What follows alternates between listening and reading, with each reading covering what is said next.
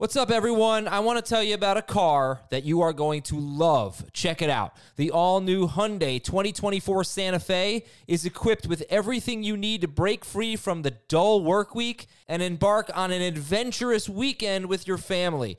The all new Hyundai Santa Fe's features like available HTRAC all wheel drive, standard third row seating. I love that. Available dual wireless charging pads ensure that you can take on any adventure. So let's say you're ready to take the family on a camping trip or something like that. The Santa Fe is perfect for you. You've got all wheel drive. You can load everyone up in the third row. It's time to start being adventurous, and you need the right car, and that's the Hyundai 2024 Santa Fe. Learn more about the all new Hyundai Santa Fe at HyundaiUSA.com. Call 562 314 4603 for complete details. The perfect combination of versatile athleisure and training apparel has arrived. Thanks to the visionary minds of New Balance, Clutch Athletics, and Rich Paul, the designs reflect the heart of the athlete and the spirit of the community. With rising defensive football stars Will Anderson and Chase Young on the roster, Clutch Athletics brings the best innovative gear to all athletes, giving them style and performance on and off the field. Learn more and purchase Clutch Athletics at newbalance.com. This is Fantasy Football Today from CBS Sports. What a play! Can you believe this? no, I can't. It's time to dominate your fantasy league. Off to the races, and he stays on his feet. This is gonna go the distance. Now, here's some combination of Adam, Dave, Jamey, and Heath. Only took about five months off, no big deal, but we are back and we are going beyond the box score here on Fantasy Football Today. Everybody's favorite nerdy trio is back Adam Aizer with Dan Schneier and Jacob Gibbs. We got to talk about what these guys are wearing. Well, that's what I was gonna say. We used to be nerdy until Jacob showed up all jacked up and ripped up on the podcast, not even wearing a full shirt on there. So I think we're trying to turn. Maybe we're trying to change the narrative here and go from the nerds away from the nerd uh, look. No, yeah, you wouldn't get this reference because you don't watch good movies, but he went from being a, a tri-lam to an alpha beta uh, during the off season. But uh, yeah, Jacob's ripped. He's he's got a tank top on. What are these traps? What are these? Yeah, yeah. Adam's like, I've never had those. What are those things? Yeah, the I've never tra- seen them before. He's a trap back. He's got his traps. And Dan has a co- Dan has a collared shirt. That's even more. It's more surprising to me that Dan Right. owns like a short sleeve collared shirt. I'm not a collared shirt kind of guy typically, but um, I I figured I'd spice it up a little bit. Uh, I get a little fancier. Once I saw Jacob in the in the uh, you know what what do I don't want to call that what I was about to call that the the word we probably shouldn't use to term those types No, of things. yeah, We'll no. call it a tank top. We'll call it a tank top. We're watching a little too much Sopranos lately. We'll call it a tank top. But um, once I saw that Jack Jacob in the tank top, I knew I couldn't wear anything close to that. I had to hide my you know physique. So I, Yeah. it's a good way to hide it. Good job. So, Jacob, let's talk about what we're planning on doing for uh, the next several weeks, maybe months here on Beyond the Box Score, because you know the, the premise of it is to give you guys a little bit of a deeper dive on either mainstream topics, maybe during the season or you know throughout the offseason. But today specifically, we're going to talk about you know rookie gems, late round picks in a lot of cases in the NFL draft, guys that you may not even know who they are or what team they play for. Um, but some second rounders, some third rounders as well. Uh, but but just overall, what the beyond the box score audience can expect in the coming weeks. Yeah, I think this episode really is the perfect one to kick it off because we are going to mention some names that you guys probably have never even heard of. Um, but yeah, Beyond the Box Score, I am just so excited for. Uh, it's something that just kind of came together organically last year during the season. We were we, we didn't plan it out or anything. It was just like, do you want to record this Monday recap show with Dan? I never even recorded with Dan before. And honestly, I, I got to talk about Dan for a second. We give Dan a hard time a lot on this show, but the way that Dan we do like he Yeah, gets a- no, we do. You're right. We do have to talk about Dan, and we do have to give him a hard time. You're 100 percent right. I, I think Dan gets it worse than anybody I've recorded with. He gets so much crap.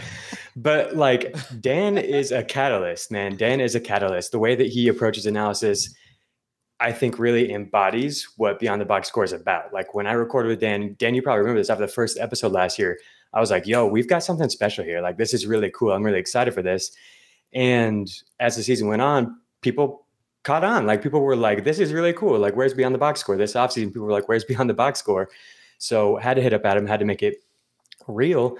And yeah, that's kind of what I've been working on for the past um, few months. In addition to draft stuff, is just kind of getting stuff set up for the rest of the off season because this is this is really a passion project for us, um, and I think we've gonna we're gonna create some really cool stuff. So um, the main thing is we've got all kinds of guests coming in because I think we have the potential to create something um, that is unique in the space and really helps contextualize things for people. And to accomplish that, we're going to lean on some really, really um, smart people from around the industry. So Matt Harmon of Reception Perception and Yahoo Fantasy is going to be joining us for multiple episodes.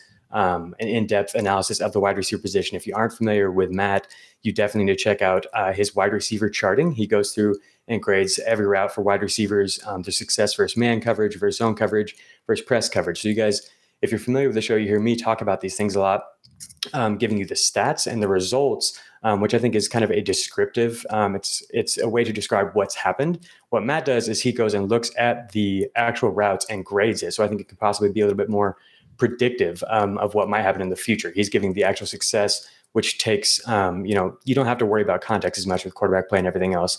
So I think that episode's going to be really cool. Um, we just got a ton of really exciting guests. Dwain McFarland is probably the only person who looks at per route data as much as I do. Um, so I'm really excited to talk to him. Um, and then Ben Gretch, former uh, frequent FFT contributor, um, is going to come on and talk about uh, projections, the pitfalls of projections, the importance of projections, and uh, going to help educate Adam on anti-fragility. Adam, do you feel like you under, do you feel like you understand anti-fragility? That was something Dan and I gave you a hard time about last year. What was it again? Anti fragility. I can't tell if he's kidding or not. I know. I really don't know. It'll come back to me. It'll come back to me. so Ben and uh, Shawn Siegele, uh, creator of the Zero RB strategy, are going to come on and talk to us about that. Just really, really smart guys, and that's just a, a sample um, of some of the guests we have coming on. To just smart working, smart guys, hardworking guys, super um, open minded, forward thinking guys to just help contextualize what we know about the game, um, help educate and inform on what we think is important, what's not important, and uh, just elevate your experience uh, as a football fan, as a fantasy player. So super, super, super excited. It's going to be really, really fun summer.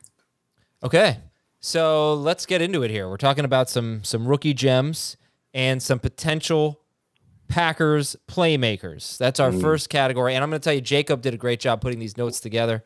Um, Jacob has this idea that I'm really busy, and that I can't do it. So he did it for me. I wasn't going to argue with him. So uh, you wanted to talk about second round wide receiver J- uh, Jayden Reed, and Dan, you wanted to talk about tight end Luke Musgrave. But Jacob, what do you want us to know about Jayden Reed? So Jayden Reed was somebody who was definitely under the radar until he became a top 50 pick. I think you're going to be hearing his name a lot more as the offseason goes on. Um, you have to squint to see it, but if you do, you will find a potential top to Jayden Reed, um, his range of outcomes that I think isn't there when you you know first glance at his rookie profile. The numbers are not super exciting as a whole. Um, he's 23 years old, um, but the light does exist. There is a potential, I think, uh, fantasy relevant wide receiver here. JJ Zachariason um, and Player Profiler have seen it. They both list Stefon Diggs as a comp for Jayden Reed. Um, and then I mentioned Matt Harmon of Reception Perception. He has seen it as well. He really likes Jayden Reed and thinks this is a great fit in Green Bay. And I, obviously, the Packers have seen it. They took him 50th overall. So he broke out at an extremely young age uh, at Western Michigan. He was in a really bad offense, but he still produced 800 receiving yards. And that was with second round pick D'Wayne Eskridge on the team. And so Reed recorded 800 yards, eight touchdowns to Eskridge 776 and three um, as a true freshman. And then he transferred to a Michigan State offense that really wasn't very good. But the more I dug into his route data, I, I, do this analysis on Sportsline for all the rookie receivers, look at the types of routes they're running, if they're running NFL level routes, and if they're succeeding on those routes. Um, I was really encouraged with Reed. He, he showed an ability to win on the inside from the slot and from the outside um, and on short, intermediate, and deep routes. And I think that is really exciting when he goes to Green Bay because they don't have a true wide receiver one. They tried to make Romeo Doubs that player last year. They really used him just like they had used Davante Adams. Um, and he really wasn't very efficient. Um, and then Christian Watson is a stud, but he really is just kind of a unicorn. He's not running the wide receiver one routes. Um, so I think there's a potential here for Reed to step into that type of a role right away. And at the very least, I think he's going to be on the field in three receiver sets playing from the slot. Okay, and then so the tight end they drafted in the second round was Musgrave. uh, Dan, and you like him. I do. I want to mention a quick note uh, to what Jacob said on Jayden Reed. He's a player who's really interesting to me as a prospect because on my first go around with it, I was lower on Reed than probably consensus. And then I heard a couple people in the industry who I really like who watched this film. This was even before Matt Harmon. And I went back and I watched it, and you end up seeing what people like in Jayden Reed. And it's not going to pop out with the 40 time, with the size, speed profile, with things that I kind of look for projectable traits. It's going to just pop out with the route running and his ability to get in and out of his breaks smoothly and without uh, and making that transition without losing a lot of his speed and his momentum, which is something that is big for wide receivers. Like you even hear it with some teams saying right now, the number one trait we're looking for is separation and that skill set. So I want to just throw that out there with Reed because I think what Jacob said said is super important there that he's probably at this point the best bet on that Packers roster to be able to run that full route tree and get. And if that's what Jordan Love, we still don't know what Jordan Love is going to lock into. I'm about to talk about a player who I think he might early lock into, but if it is that full route tree type of receiver, the guy who can win with separation easily and early and give those layup type routes for the quarterback, I think it will be Reed. But the other player I'm going to mention, Adam, who you teed me up for, is Luke Musgrave, the tight end they drafted. They drafted two tight ends. This was the first tight end they drafted. And when you talk about Musgrave, I think it's really important to start with probably our best early hit, I think, on Beyond the Box Score. Maybe my only hit. Jacob's had a bunch, but Christian Watson, a player who I brought up in probably the first episode of Beyond the Box Score, way before his breakout last season, as a player who I love to break out. And one of the reasons is projectable traits. It's a lot of planet theory. And for those who don't know what planet theory is, it's something George Young, a former Giants GM, created. And it's basically like, people at that size shouldn't be able to move the way they can. And that's how I feel with Luke Musgrave someone at his size simply should not be able to move the way he is. 80th percentile height. Uh, height. He's got 87th percentile 10 yard split. That shows the quickness acceleration. Hand size 87th percentile, which you want. 88th percentile 40 yard dash. Almost ran a 4 6 flat at 250 or 260, almost six foot six. Vertical jump 82nd percentile, broad jump 93rd percentile. I feel like I'm reading the exact same spider chart as I read with Christian Watson last year. So it's clear the Packers have a type.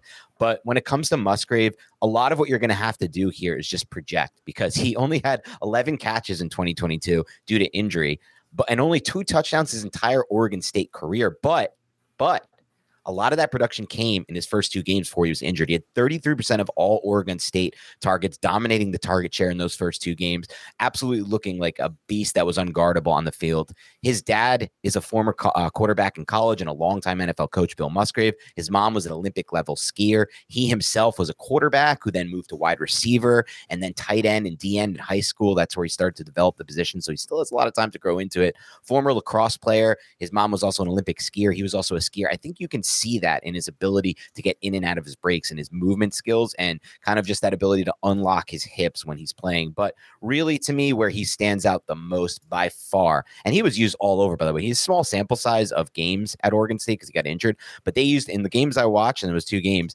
they used him flex out in the slot they used him a ton from the inline wide position running the seam, come back to the quarterback. They used him around the line of scrimmage, which I love to see a lot of usage there. But really, to me, where he stands out the most by far is his ability to separate on the vertical plane. You saw at the Senior Bowl, no one could match up with him one on one. He just shakes off defenders and just gets on that vertical plane. And I feel like with a quarterback like Jordan Love, not a lot of experience, not a lot of reps, he's going to need some kind of big target early on that he can trust and rely on. And I think there's a good chance Musgrave could be that guy.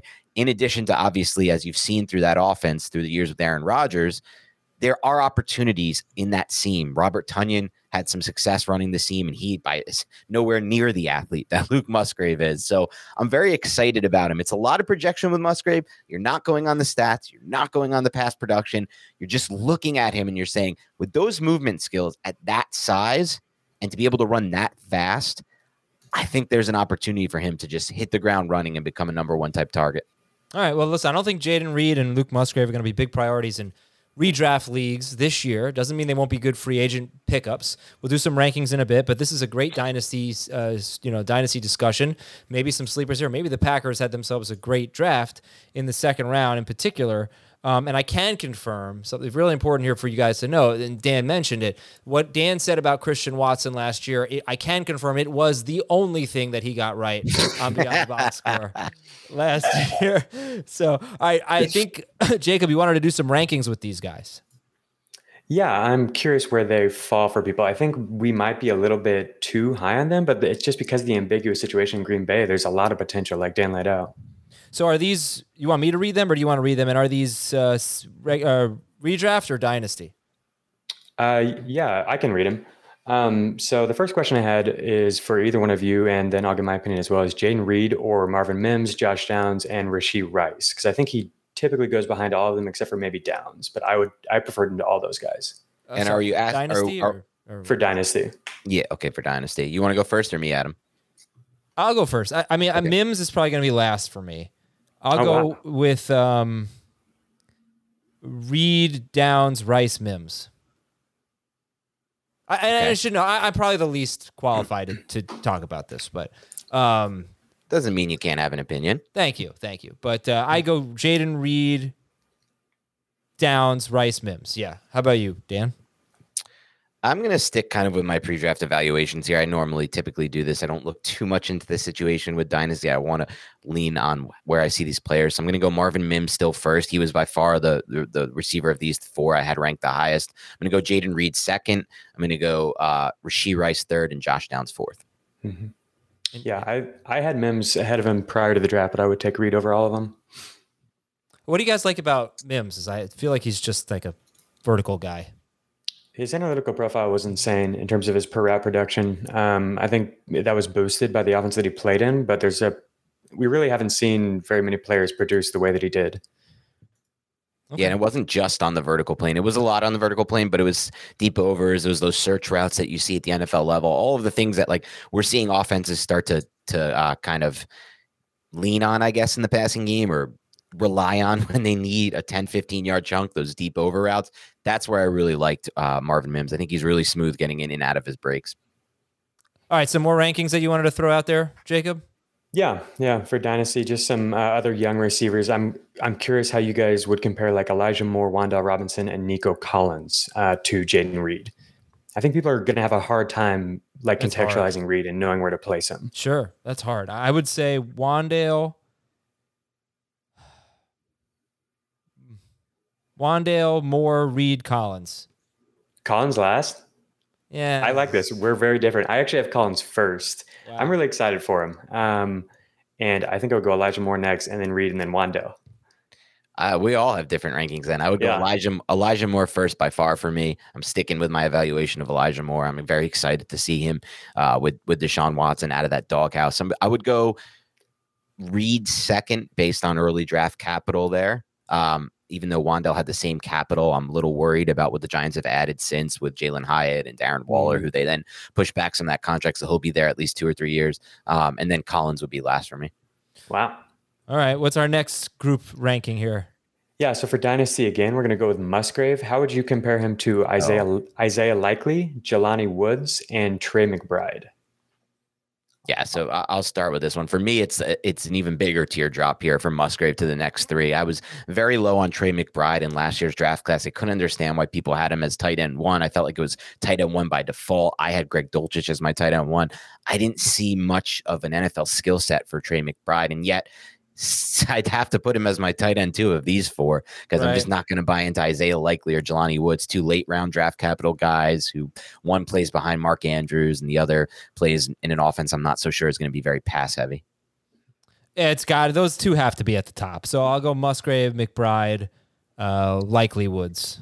See, I actually would put McBride last. Uh, Oh, wow. I, I'm and I, fine with that. I, I, I really like what we saw from Likely and Woods last year. It's a small sample size, but like there were some exciting um, underlying data points for those guys. But I would have Musgrave first.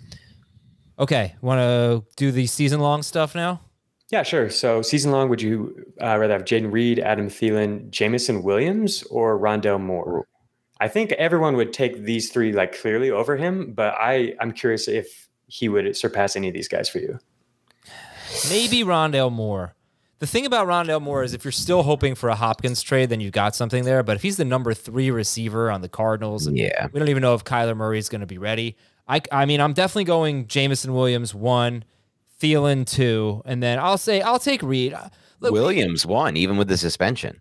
yeah, these guys aren't starters for me.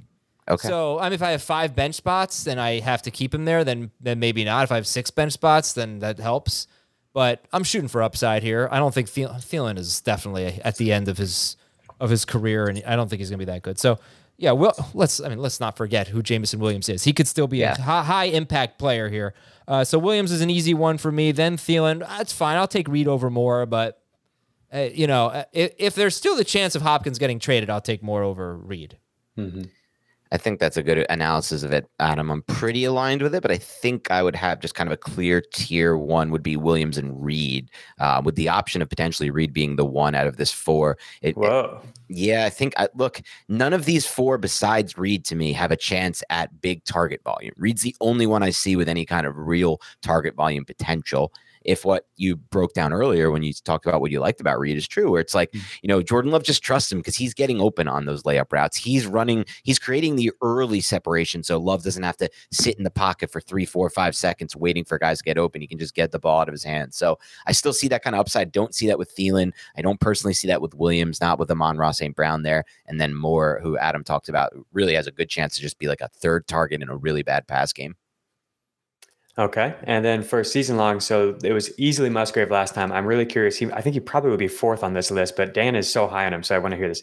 We've got Musgrave, Greg Dulcich, who you said you like, Juwan Johnson, and Mike Gesicki. You want me to go first or, or Adam? Yeah. Okay. Um, yeah, it would still be Musgrave for me. Uh, uh, one thing that anyone who listens to this podcast or FFT or FFT and five knows is I swing for upside. I, if, Yeah. I'm not, if I'm not first, I'm last in fantasy football. I don't play for the low ceiling type Make the, players. that you came up with that slogan, right?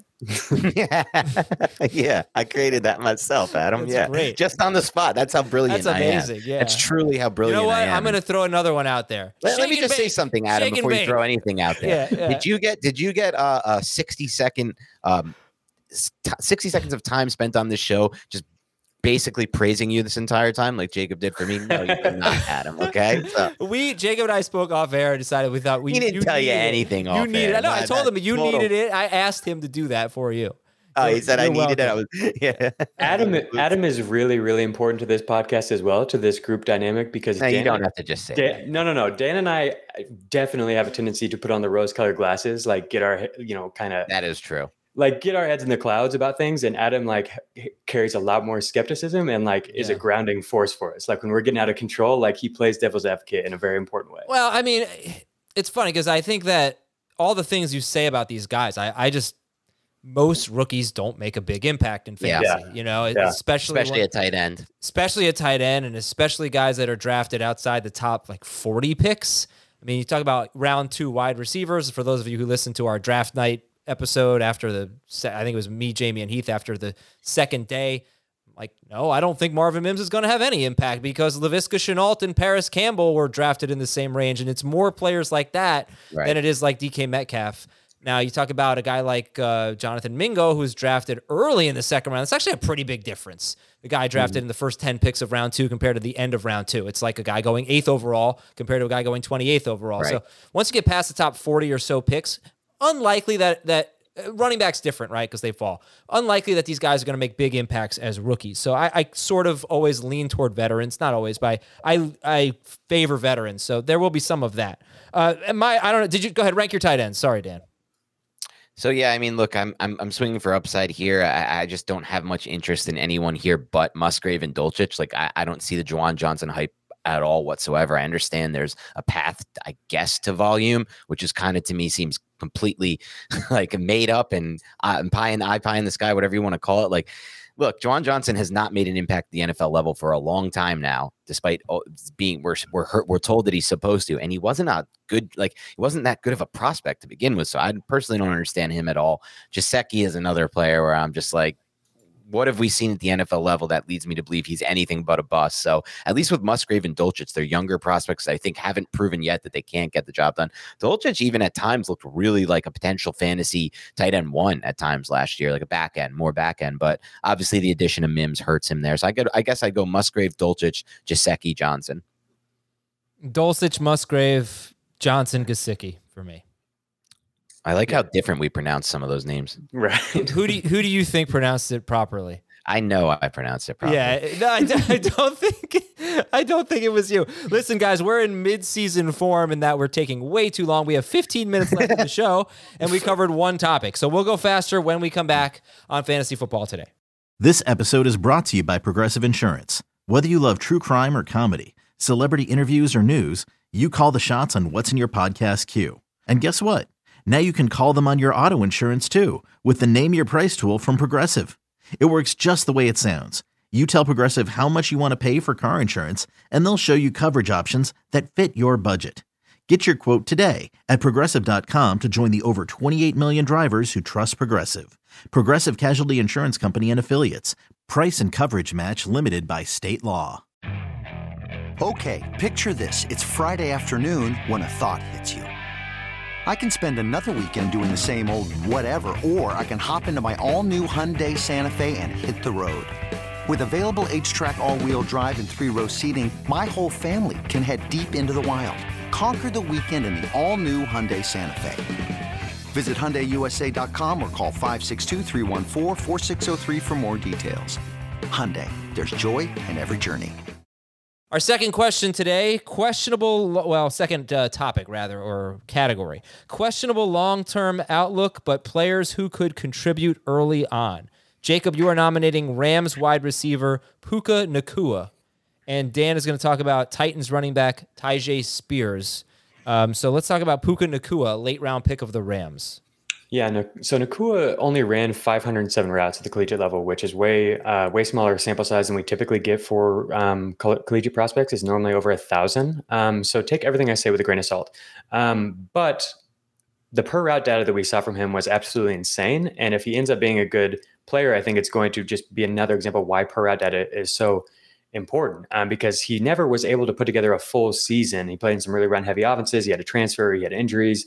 Um, but when he was on the field he had the highest yard per route run rate of any player in this class. In fact, um, among players who qualified, who have at least 500 routes run in their career, his yard per route run rate is higher than anyone other than Jaylen Waddle among receivers taken um, in the first five rounds over the last five years. So higher than Tee Higgins, Ja'Marr Chase, AJ Brown, DeVonta Smith, CeeDee Lamb, Puka Nacua.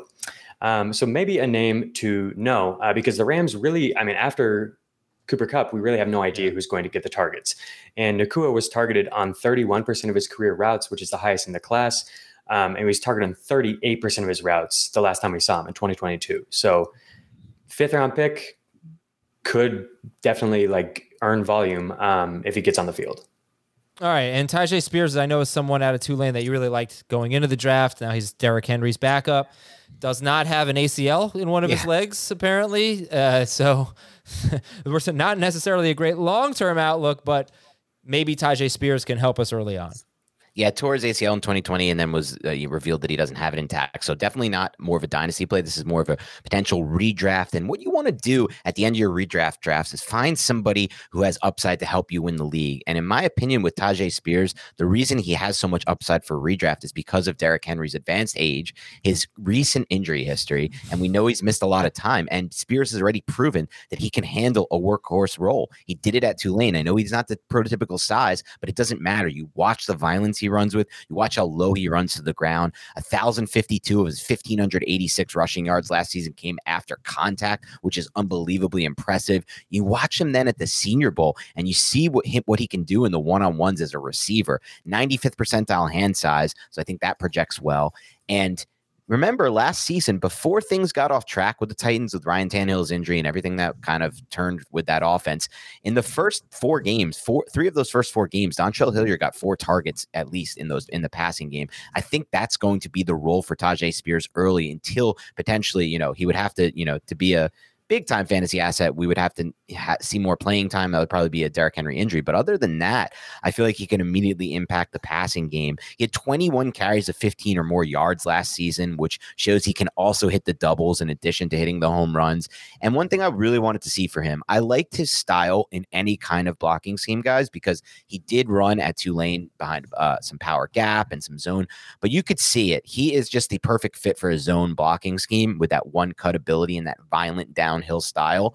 And the Titans run a lot of zone. So I really like that. Throw in one more thing to help this potential, uh, you know, breakout if Derrick Henry were to miss time. It's Peter Skoronski. They got, in my opinion, the best uh, offensive lineman in this class overall. I know some's like, oh, maybe he can't play tackle, maybe he can. I don't care. You get him on the field, he's going to help you in the run game immediately. So Tyjae Spears is someone who, it, out of all these late backs that you're going to take in your drafts, to me, he has the most upside if there were to be an injury to the number one uh, back on that roster.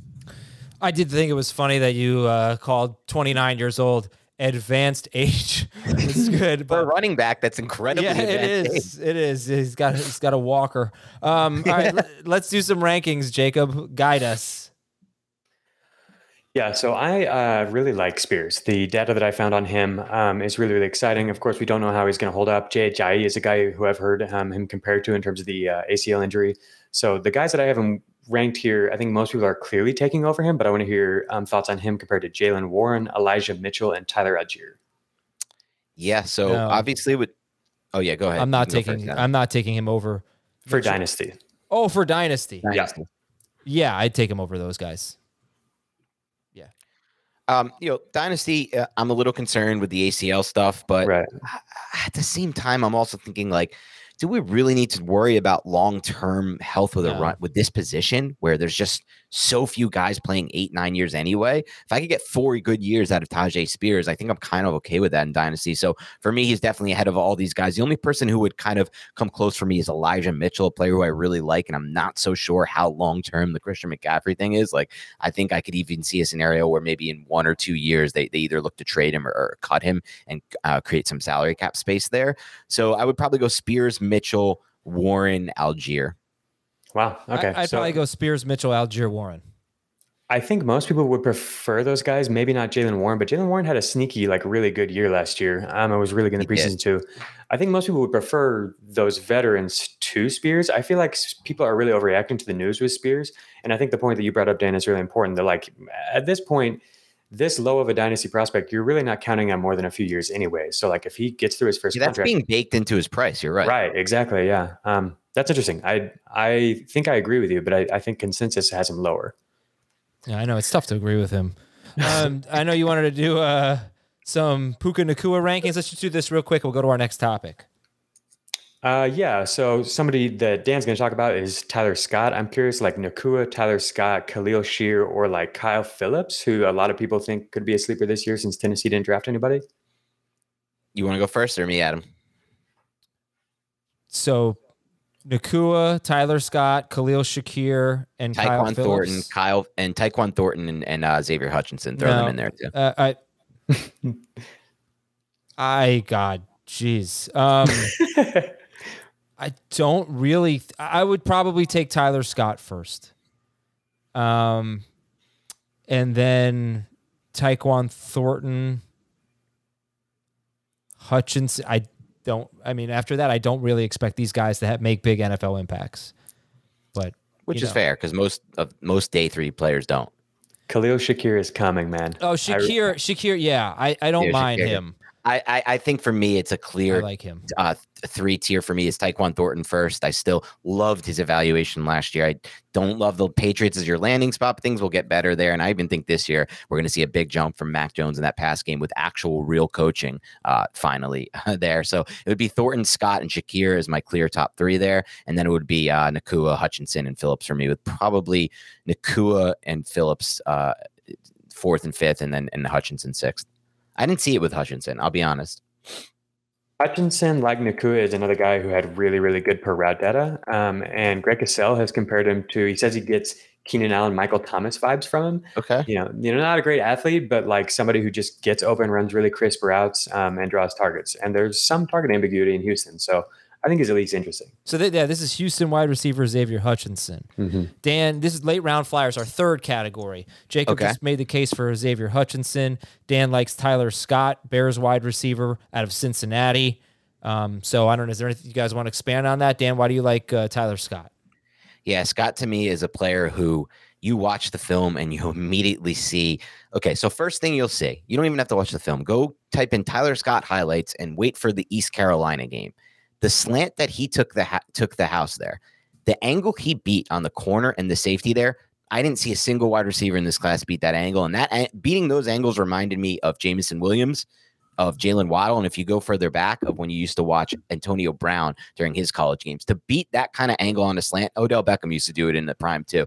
It shows an incredible amount of breakaway speed, and that's his defining trait. He ran a 4 4, which kind of killed him in the draft process because he's only 5'10, 177. So he needed to run. And he was been clocked in the past, by the way. He was on Bruce Feldman's freak list. Like when Bruce Feldman wrote him up, he clocked him at four. I think in the past he ran a 4.29, but for whatever reason, that day he ran a 4 4. I don't care about that. He has so much speed on tape. He's got a strong lower, uh, ha- a thick half. Uh, sorry, a, thick lower half.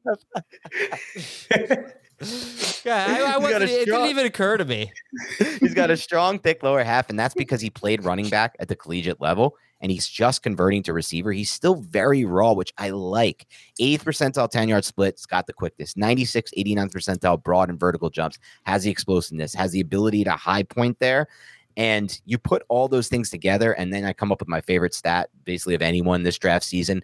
He had 11 touchdowns over the last two seasons. Every single one of them was at least 20 yards. He's just a wow. big play waiting to happen. So I love Tyler Scott. All right. Listen, I've got to speed things up. I want to spend uh, spend time on some running backs as well. So sure. we're, we're going to take a break to recap uh, some of the late round picks late round NFL draft picks that you should be targeting in Dynasty. Puka Nacua, Rams wide receiver, Xavier Hutchinson, Texans wide receiver, Tyler Scott, uh, Bears wide receiver, and Tyjae Spears as a guy who could contribute at running back early in his career if Derrick Henry gets hurt. We also like what the Packers did in round two Jayden Reed out of Michigan State and tight end Luke Musgrave. Um, when we come back, we'll talk about some running backs that could play a complementary role in year one. Uh, maybe you're sleeping on these guys. We'll be right back. Robert Half research indicates 9 out of 10 hiring managers are having difficulty hiring. If you have open roles, chances are you're feeling this too. That's why you need Robert Half. Our specialized recruiting professionals engage with our proprietary AI to connect businesses of all sizes with highly skilled talent in finance and accounting, technology, marketing and creative, legal, and administrative and customer support. At Robert Half, we know talent. Visit RobertHalf.com today.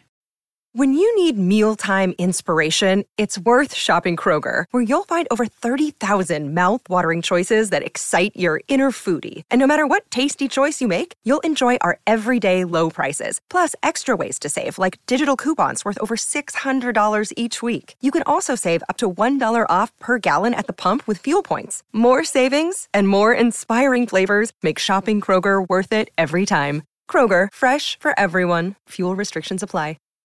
All right, it's my turn to present a player to the group. Yes. Show and tell. I'm bringing yeah. in my tank today. Tank Bigsby of the Jacksonville Jaguars.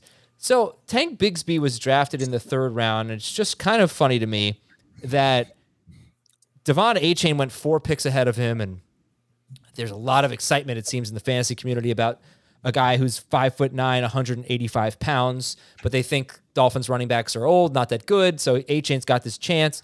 Bigsby, six foot, 213 pounds, goes four picks later, and nobody really seems to care. To me, he feels like an obvious handcuff right away to uh, to Travis Etienne, but I also think Travis Etienne had, let me make sure I get the stat right, but um, he had eight carries from the three yard line or closer. He scored on only mm-hmm. two of them. Yep. I watched the tape. Didn't love it. Not to say he can't get better there. He was basically a rookie. It was his first year. Um, I felt the same exact way about Ken Walker. Ken Walker also struggled near the goal line. So think about everything I'm about to say for Charbonnet. Certainly could apply for uh, for uh, sorry for Bigsby. Certainly could apply for Charbonnet and Walker. But um, Etienne doesn't really look like that between the tackles, short yardage rusher. I think Bigsby does. He had five carries last year in college at Auburn from the three yard line or closer. He scored on all five of them.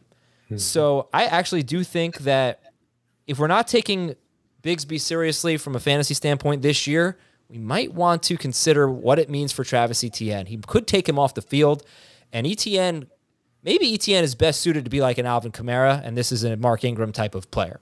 So I think Bigsby is is a, a sleeper and underrated player right now. Um, Dan and Jacob, you both wanted to talk about Minnesota running back DeWayne McBride for some reason. We did a super flex draft yesterday. No, that's not what I was saying. Next thought. For some reason, we did a super flex draft uh, yesterday, and Dan took a different Vikings running back, I believe. So what was that all about? Uh, After Cook, after Madison, you didn't take DeWayne McBride, but you like him. So discuss, Dan. Yeah, actually, I was going to caveat that by bringing it up. The running back who I took was Ty Chandler, who was my favorite value prospect in the entire class last year. He was a 24 year old prospect, bounced around a few teams. That's why he went late in the draft. But I really like both Chandler and McBride. I feel like the Viking staff has done an excellent job identifying value plays at this running back position that are falling for reasons that don't make all that much sense to me. So McBride, I understand a little bit more his fall. Hmm. I feel like Chandler was based more on the age. McBride, okay, there are major warts in the profile. So I'm going to go over them first. And the first one is he had a massive, massive, massive fumbling issue at the at the collegiate level. I'm getting it up right now because it's so crazy. These stat a fumble one of every 44 touches for McBride. so that is going to be something that he has to fix immediately to get on the field. But I believe he can fix that. We've seen players do a really good job taking the coaching, and that's something you can kind of really easily fix. It's like I forgot what it is, the five point stance, whatever. T- whatever Tom Coughlin taught Tiki Barber, call him up, let him let, get him in the, on that. The five finger death punch or something there you like go. that, right? Just use that. So I'm not worried about that. There's also not much of a receiving profile here. He wasn't targeted often. He wasn't used. Five career receptions there. Pass blocking also wasn't something I saw him do a good job of on his tape, but he certainly has the size to do it. But if you take all of those things away and just look, and then finally, the knock that obviously got him to fall in the draft, most part was breakaway speed. Like he's not a speed back by any means, right? Like this is just not what he is. He didn't even run the 40 time. But if you take all that away and just think of the and look at the things that he does well, he forced missed tackles on a 36% rate mm-hmm. last year. That trailed only Bijan Robinson and, and Javonte Williams since PFF began charting that in 2014.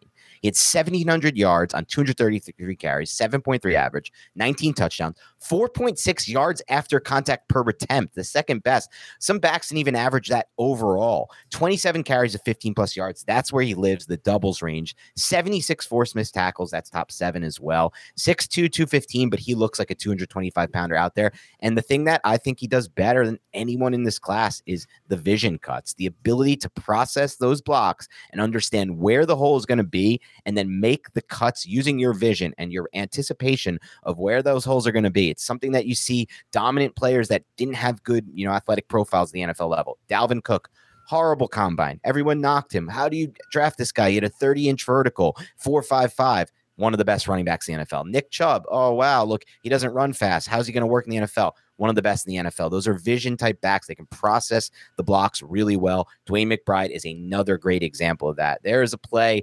Uh, I'm trying to remember this play now. I have it in my notes. So give me a second. The play against um, crap. Let me find this now. The the Western Kentucky in the second quarter, they have in my notes. He made a cutback on a run that just in the open field to get another 10 to 12 yards at the end of a run that I was just like, holy crap, that looks like immediate NFL level. And the most important thing here is the fit, too. This is my final thing I'll say. He's the type of back that when you're talking about that kind of profile, like a vision cut back, you know, who has all those cutback moves and can understand and process space, you need to pair him with his own scheme. It's the most important thing.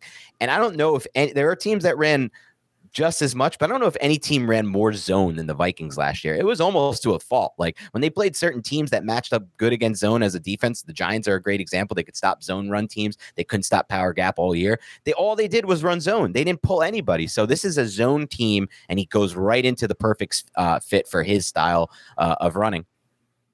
All right, and the last guy we're going to talk about is Rams running back Zach Evans, another late round pick, uh, someone that Sean McVay said complements Cam Akers well. Mm-hmm. And um, let's, uh, you, yeah, go for it, Jacob. Zach Evans, what do you like about him? Yeah, so he's a former top recruit. Um, he was expected to be an early round pick, ended up falling all the way to round six, had a pretty tumultuous career. But um, if you dig a little deeper with Evans, there's some really exciting stuff. So I look at the discrepancy between every running back and their backfield teammates in terms of all their efficiency stats. Um, I'll write an article about this um, for the pro level guys on Sportsline to be published later um, in June. Uh, this process helped me to identify Dameon Pierce as one of the most undervalued backs in last year's class. And among the 2023 rookies, Evans had by far the best score. And that's really exciting to me because he played alongside some NFL caliber running backs. So at TCU, he was in the same backfield as Kendre Miller, who was picked in the third round by the Saints. And Evans played 15 games to Miller's 19, and he produced 185 PPR points to Miller's 166. He had more attempts and rushing yards in fewer games, and his efficiency stats were notably better than Kendre Miller, who people really like. I like Kendre Miller. Um, and he also doubled his receiving production. And that's something we've seen from Evans with both teams he's played for is he's been targeted at almost double the rate of the other running backs in the backfield. Um, in 2022, Quinshon Judkins dominated. He was like one of the best running backs in college football, and so it's it's a weird profile to see Evans never even lead his team in rushing, but he lands in one of the most wide open backfields in the NFL, and the Rams did trade up to get him, albeit just in the sixth round. Um, but it's a pretty weak class overall for dynasty purposes, and I feel like after the first twelve or fifteen players are off the board, Evans has as much upside as anybody. He, it really would it surprise you guys at all for him to take this backfield over from No. Cam Akers? No, they have. Akers has had a pretty underwhelming career. Finished strong, six games last year against extremely easy competition, teams that were all 22nd or worse against running backs. Um, he's had you know off-field issues with the Rams, so they thought about trading him. Uh, no, it wouldn't surprise me if he leapfrogged him at some point, and also like Kyren Williams. You know, that, that doesn't. There's not a lot of competition there in the backfield. Yeah. Yeah, I just I don't think it's very. I mean, six round picks don't hit very often, but I also don't think it's very often that we get a player like this who falls in a perfect situation. And like he's been very productive every time he's been given an opportunity. Yeah, six round picks don't hit very often, but Pacheco, uh, James Robinson, these guys were late round picks for undrafted picks. It does happen. So this is very If worthwhile. it's gonna stuff. happen, it happens at running back. It feels Exactly. like. Yes. Yes. Absolutely. So uh, I do have to cut things short. We wanted to talk about one last thing, and that was our cold pizza habits. I had a bite of cold pizza today, and I talked about this with Dave. I've had pizza five straight five straight days, by the way. It is bad, but when I'm holding cold pizza in my hand and I know there's another three minutes before it's ready, I cannot not take a bite. Like I Three have. to. minutes. What are you putting it in on? I put it in the oven.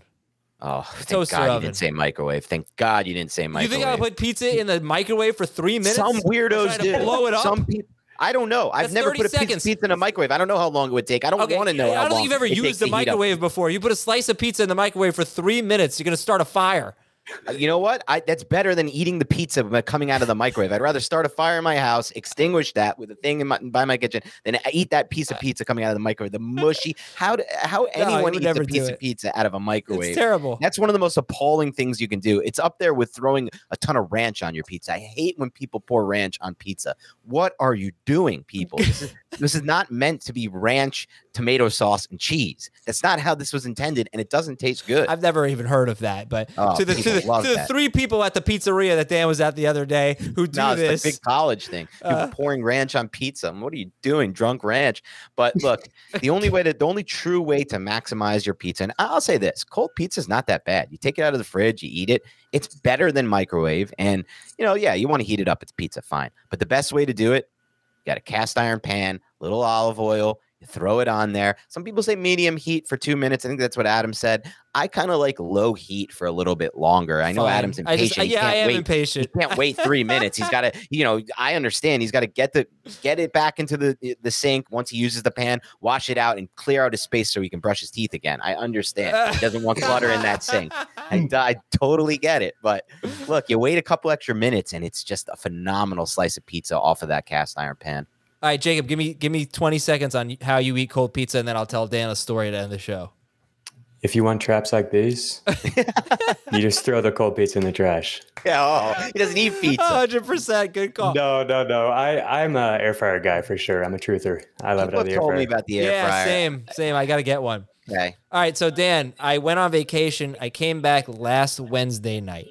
So I've been home for eight days. Where'd you go? I went to Florida. I went to see my family, go to Disney. Oh, nice. So we took a 10 day trip there. I've been back now for eight days.